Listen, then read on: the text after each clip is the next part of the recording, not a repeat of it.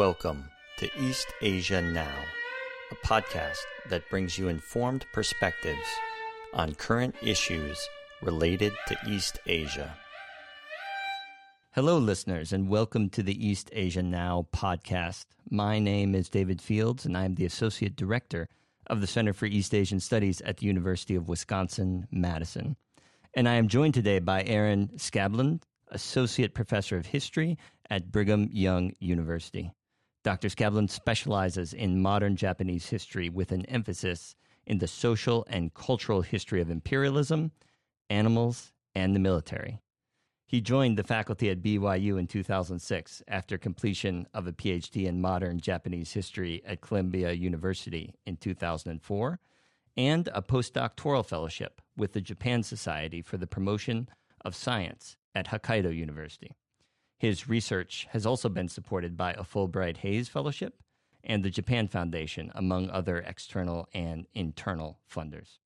He is the author of Empire of Dogs, Canines, Japan, and the Making of the Modern Imperial World by Cornell University Press, and Inglorious Illegal Bastards, Japan's Self Defense Force During the Cold War, also by Cornell, published in 2022, which we will largely be discussing today.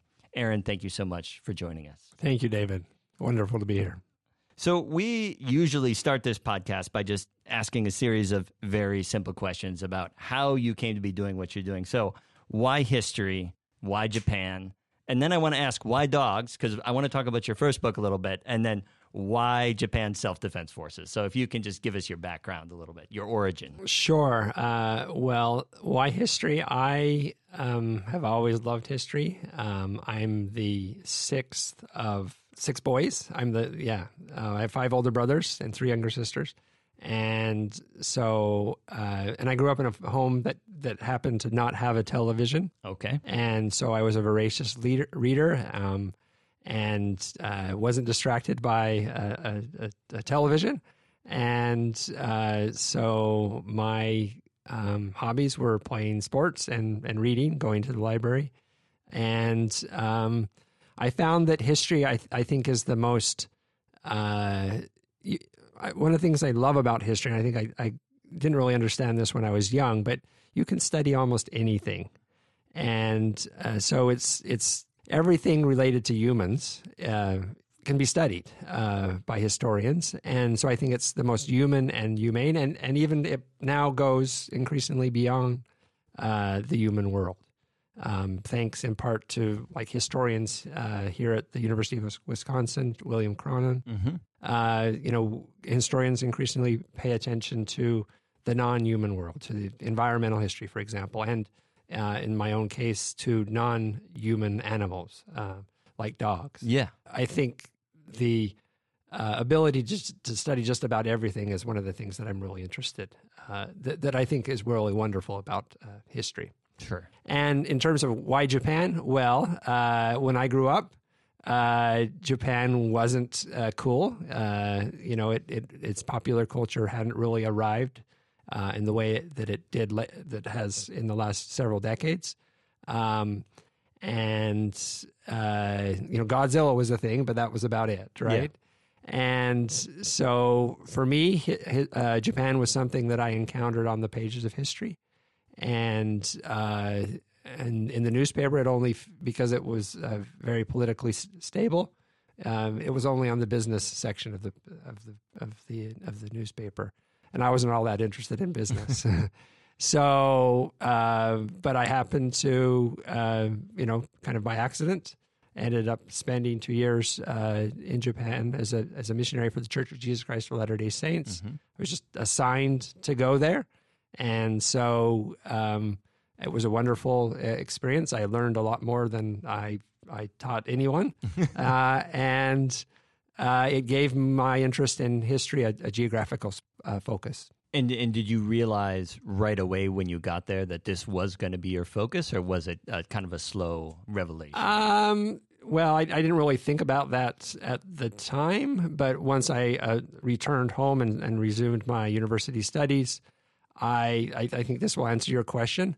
I was a international relations Japanese double major with an emphasis in history. So I was kind of hedging my bets. I thought maybe I'll go to law school, maybe I'll go into business, maybe I'll do this or that related to Japan. But what I really wanted to do was made clear by what my emphasis was Sure. history. sure. And then um, your first book Yep. focuses on canines. So how did that come about? Of, of all the things that, that you could write about on the nexus of history in Japan. Well, it, it, it actually is kind of a, a good seg. Well, you, you've provided a good segue with your questions uh, history, Japan, and animals. These were, were three uh, kind of key words that my graduate school advisor, Greg Pflugfelder at, the, at, at Columbia University, uh, proposed uh, to me and a colleague, uh, Ian Miller, who now teaches at, at Harvard. And he says, This semester, I'm going, uh, this upcoming semester, I'm going to teach a colloquium uh, on these three key words. And I hope that a couple of uh, dissertations will come out of this colloquium. Okay. This was my first year, second semester at Columbia. And Ian and I didn't vocally laugh out loud, but we were highly skeptical of that suggestion that we would write our dissertations about dogs. Yeah. Um, and well, what happened was Ian wrote uh, a wonderful uh, dissertation, now a book about the Ueno Zoo, the Ueno Zoological Gardens in Tokyo. And I um, uh, wrote what Greg described as uh, the the messiest but most original uh, seminar paper he had he had ever read. Uh, that that eventually, after I kind of came to my senses, uh, was uh, uh, became uh, Empire of Dogs. Yeah, Okay. yeah, Published by uh, Cornell in 2011. eleven. Yeah, And, and so it wasn't a, a deep uh, fascination with dogs growing up. Not really. Uh, I uh, grew up in a, a very kind of middle class family, and uh, we, my parents, uh, tried to instill in us uh, the value of work. And so, growing up, I delivered every newspaper you could deliver in my small town. Um, when you're a paper boy, you encounter lots of dogs. Big dogs and little uh, snappy dogs, and Not always positive not experiences. not always positive experiences. We had grow dogs growing up, but they were bird dogs. Um, my dad liked to hunt pheasants, and he and these were dogs that weren't really interested in us as people. They just wanted to chase things, and I think I may have been responsible uh, for when I, I was responsible uh, to to feed them, and I think I may have been responsible for actually uh, not closing their um, what enclosure uh, sufficiently, and they went and chased cars and and met their demise Oh, that way. So. Uh, I have. I, w- I was very ambivalent about dogs Okay. growing up. Yeah, but now we we have a dog, uh, and uh, but I don't really think of him as a dog per se. Yeah. Sure. So so it wasn't it wasn't uh, actual dogs that really caught my attention. Um, Yeah. th- Though I've I've really become much fonder of them. Yeah. Yeah. Yeah. And and I want to get to your book on the Japanese self defense forces, but but before I do, you know, when I think of the Japanese empire. I I don't really think about dogs in that equation at all. So I wonder if there's a, a vignette or maybe a, a story that you could give us um, from your first book or an anecdote that would you know just maybe tease some of our listeners to why they want to check out your book. Sure. Yeah, I, I think many people may be familiar with the story of the loyal dog Hachiko. This there's a there's a statue of Hachiko outside of Shibuya Station in in central Tokyo, um, and this story uh, comes from the 1930s. Many people um, who are familiar with Japan know something about this this uh, story. In fact, Richard Gere remade a Japanese movie about this about a decade ago or so. Um, so it's it's kind of pop, part of the popular consciousness. And um, the the story is essentially that Hachiko uh, was uh, adopted by uh, Hachiko was a, a Akita uh, dog, uh, one of these big Japanese breeds, and uh, was adopted by a Japanese professor. Um, and one day, uh, the the professor uh, in mid lecture uh, collapsed. Uh, apparently, had a stroke and, and never came home. And it was said that Hachiko waited outside of the station uh, waiting for this his his master to come home for for nearly a decade. Okay. Um, and that story is very it's kind of sweet and sentimental.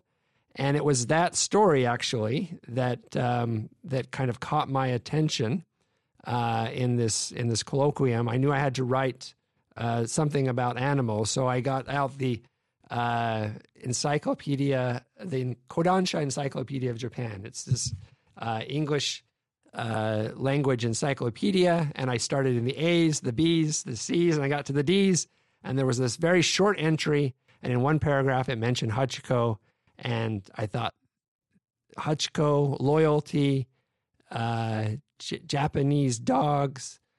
Um, during the 1930s, something must be going on, Okay. and that really was the origins of the project. Okay. and I and I used that that story to kind of frame the entire book, and particularly chapter three Okay. uh, of of the of the book. Yeah, All right. Well, thank you for sharing the story Yeah. of Hachiko. I've, Yeah. I've never heard that. probably more than you wanted to know. no, Yeah, no, very fascinating.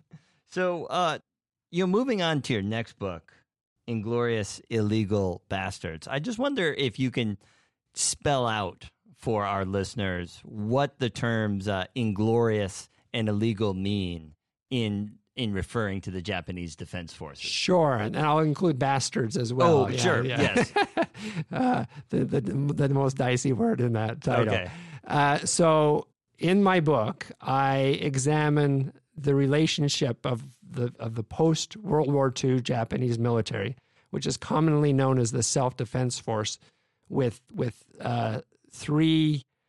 Um, it, it, I examined three relationships. First of all, it's its relationship with society, with wider society, um, and uh, that is a complicated relationship because uh, after the war, um, after this war that was was regarded by many people as a disastrous uh, defeat, it was a disastrous defeat, no denying that Yeah. uh, in in what was regarded as a, by many people as a stupid war, uh, led many people to think, why do we need a military?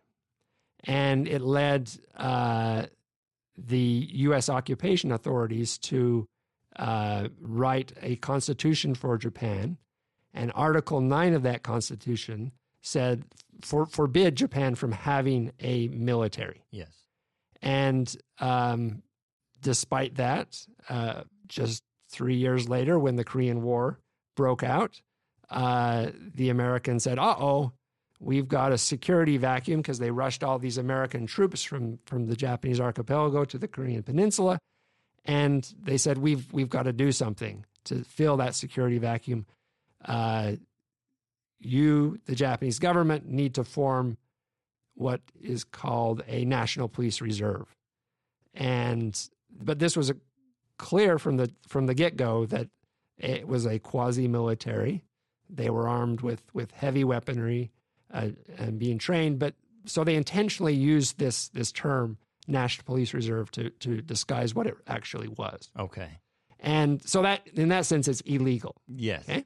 but it's also was seen by wider society as inglorious because they thought it really shouldn't exist for for these kind of constitutional reasons but also even those on the right who thought yeah we need a military they thought that this new force which eventually became called the self-defense force didn't measure up to the imperial military Okay. its predecessor and then also because it had been created essentially at the behest uh, of the Americans and, and actually had been trained by American military officials uh, in the fall of 1950 all the way until the occupation ended in 1952, it was regarded by many people as being the bastard child of the American military and uh, during the Cold War, kind of a uh, you know mercenary force uh, serving uh, at the interests of the uh, American military, and and those views were were common both on the left and the right, and even by many people uh, in the mil- in in the middle. And so that's why uh, I thought it would be appropriate to call it a inglorious illegal bastards because this is how people regarded it and how how they expressed their views about this force. Uh, excellent. And I under I understand as I understand your work, though you're describing how the view of this force evolves over time. Can can you give us a sense? I, I know I'm asking you to summarize a whole Right. lot, but Yeah. can you give us a sense of, of how it changes? Are they still viewed as inglorious illegal bastards? No, uh, but uh, those views haven't completely disappeared, right? Um, there's still a generation that remembers the war, and still people who who uh, regard this force with with some skepticism. There's still a lot of attachment in Japan today to Article Nine of the Constitution, which still has not been revised. Yes. That said, in part uh, because this force and its leaders and their kind of conservative allies in, in communities where they served made a concerted effort to try to win over the hearts and minds of, of people in the communities in which they served. That brought about benefits. And uh, probably the most famous of these, this kind of public outreach, public service that the Self Defense Force engaged in was national uh, or natural uh, disaster re- relief operations. And, and the force became famous uh, for that and very skilled at that. And I argue in the book that, in fact, um, this effort not only uh, gradually won over the some of the hearts and minds of people in Japan within society, but it also transformed the force itself. And uh, this expertise and, and skill in na- natural uh, disaster relief became uh, kind of uh, part of the, the self defense force's identity and its esprit de corps. Okay. Yeah. So that's one example. Um, and and this was this was a concerted effort. The prime minister of early prime minister of Japan said, you know, I am going to have this force do things uh, and serve in this way that the imperial military, its predecessor, did not do, and this will hopefully win over uh, people's uh, hearts and and and gain it greater support. Uh, they did other things as well. Uh, just mention one other uh, that, in some ways, we're somewhat familiar with, but but was was quite new at this time.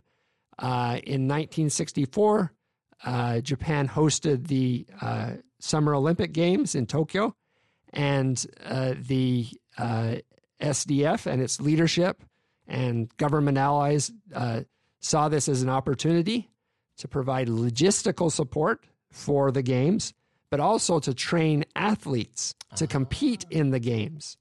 Um, and they did both of those things. And in many ways, the uh, games were, were a, a huge success because of that logistical support. And also, SDF athletes uh, won medals.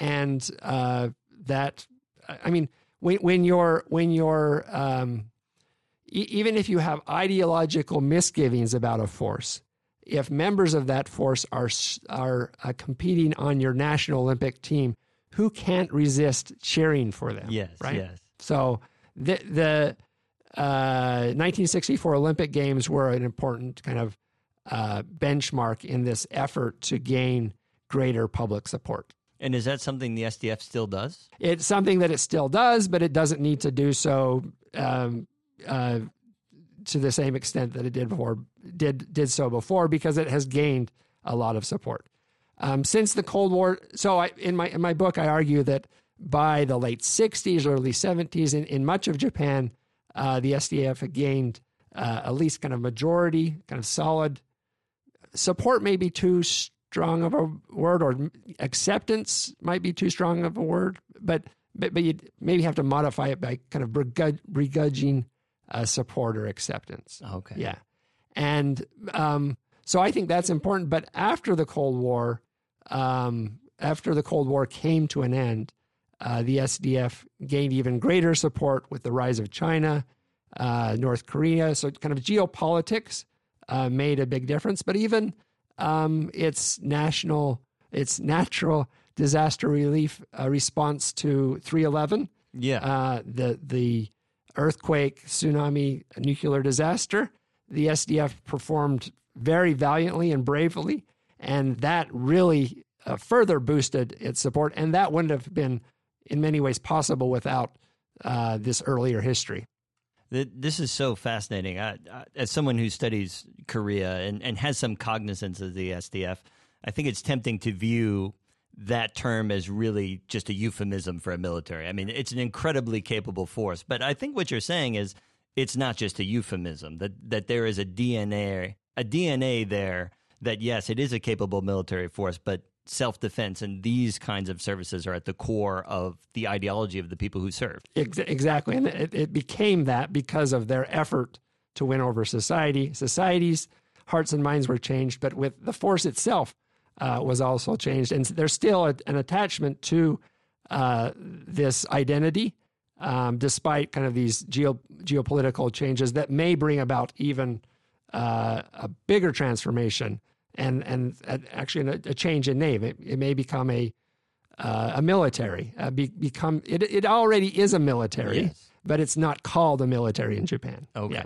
And I understand um, some members of this force are, are also very skilled at snow sculptures. Is that yes, true? Yes, yes. Uh, so, chapter three of my book uh, focuses on the island of Hokkaido, Japan's northernmost island, uh, and particularly on the city of Sapporo, that has a very famous uh, snow festival where massive snow sculptures are, are built.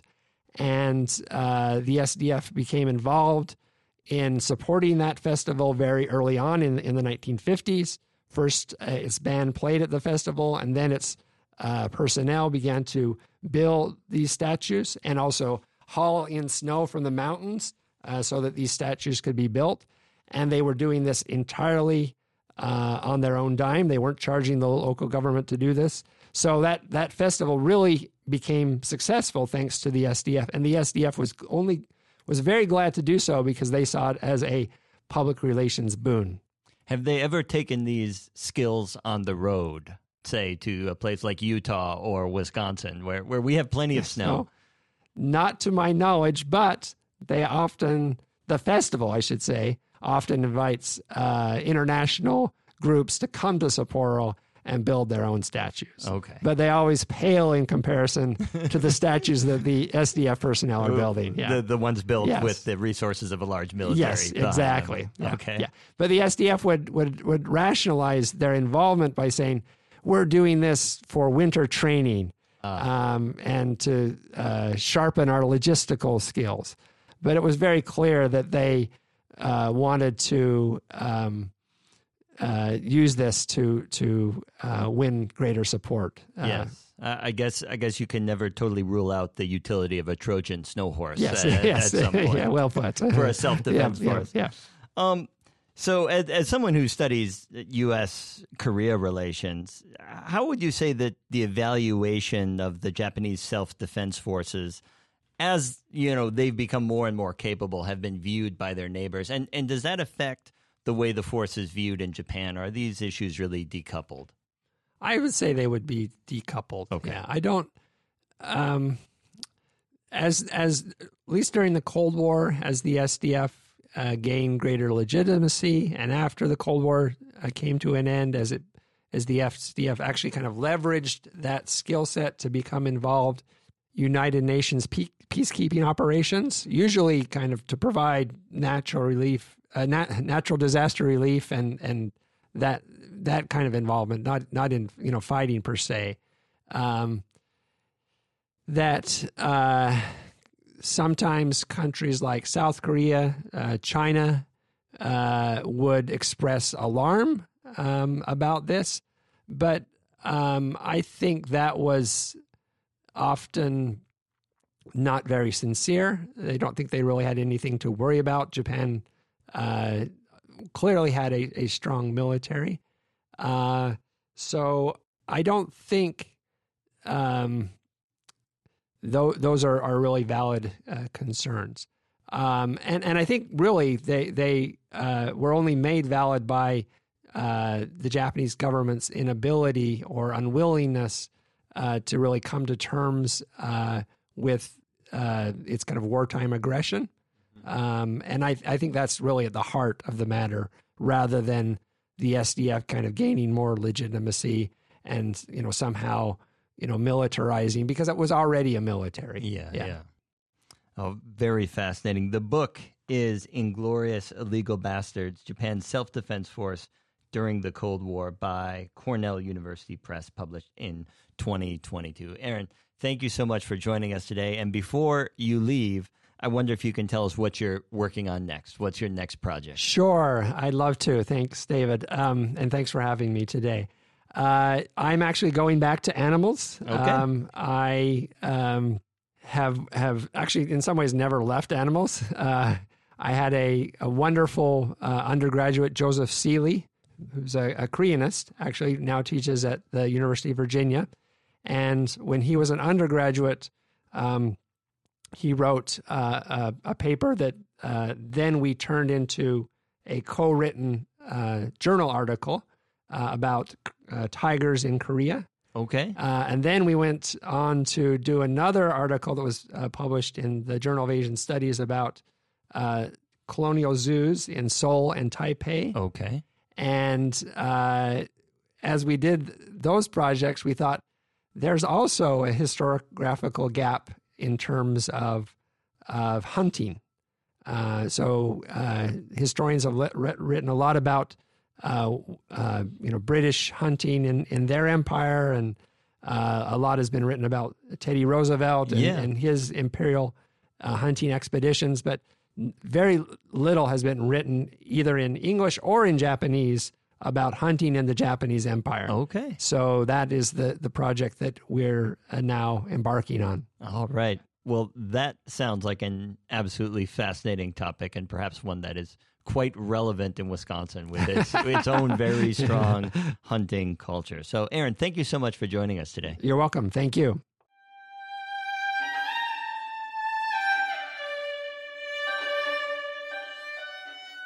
East Asia Now is produced by the Center for East Asian Studies at the University of Wisconsin, Madison. This podcast is made possible by a Title VI grant to support international education from the U.S. Department of Education. For more information, please visit eastasia.wisc.edu. Our music is a traditional Korean sanjo performed by violinist Sohyun Park Altino.